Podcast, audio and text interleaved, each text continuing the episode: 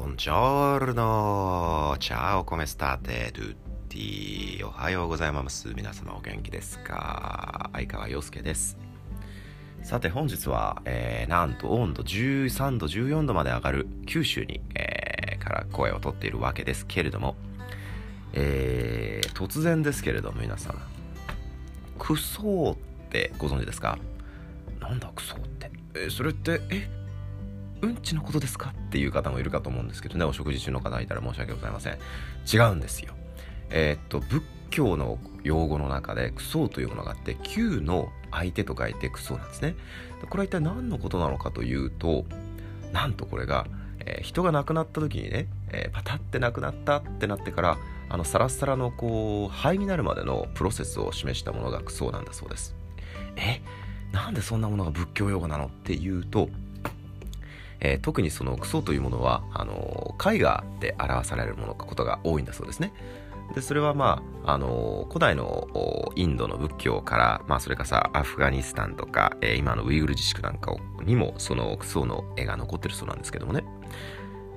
美女の、えー、お亡くなりになった美女を描くことが多いんですってえなんで美女がパタって死ぬところを描くの？っていうとそれはそれだけこう世の中ですごく美しい人からあ本当に美しい絶世の美女だって言われている人でも亡くなった時にはサラサラの骨になって途中でこう醜くこうね腐っちゃったりすると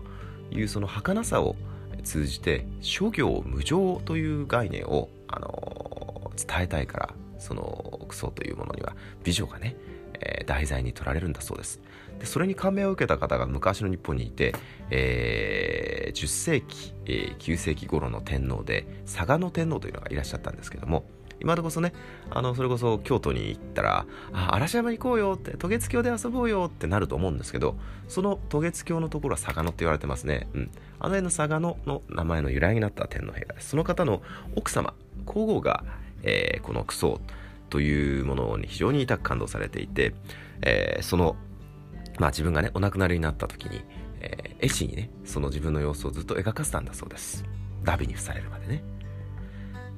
なんかそう言うと、ああ、死ぬとかこうしたいっていうものなんか気持ち悪いなと思う方がほとんどだと思うんですけれども、えー、諸行無常っていうものをね、こう感じられるってことで、うーん、そうかと、私はたまたま感銘を受けた話でした。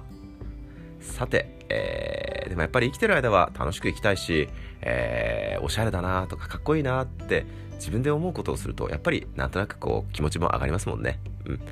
今生きていることを大切にして今日も一日、良い一日を送ってください。それではボナジョルナータチャオ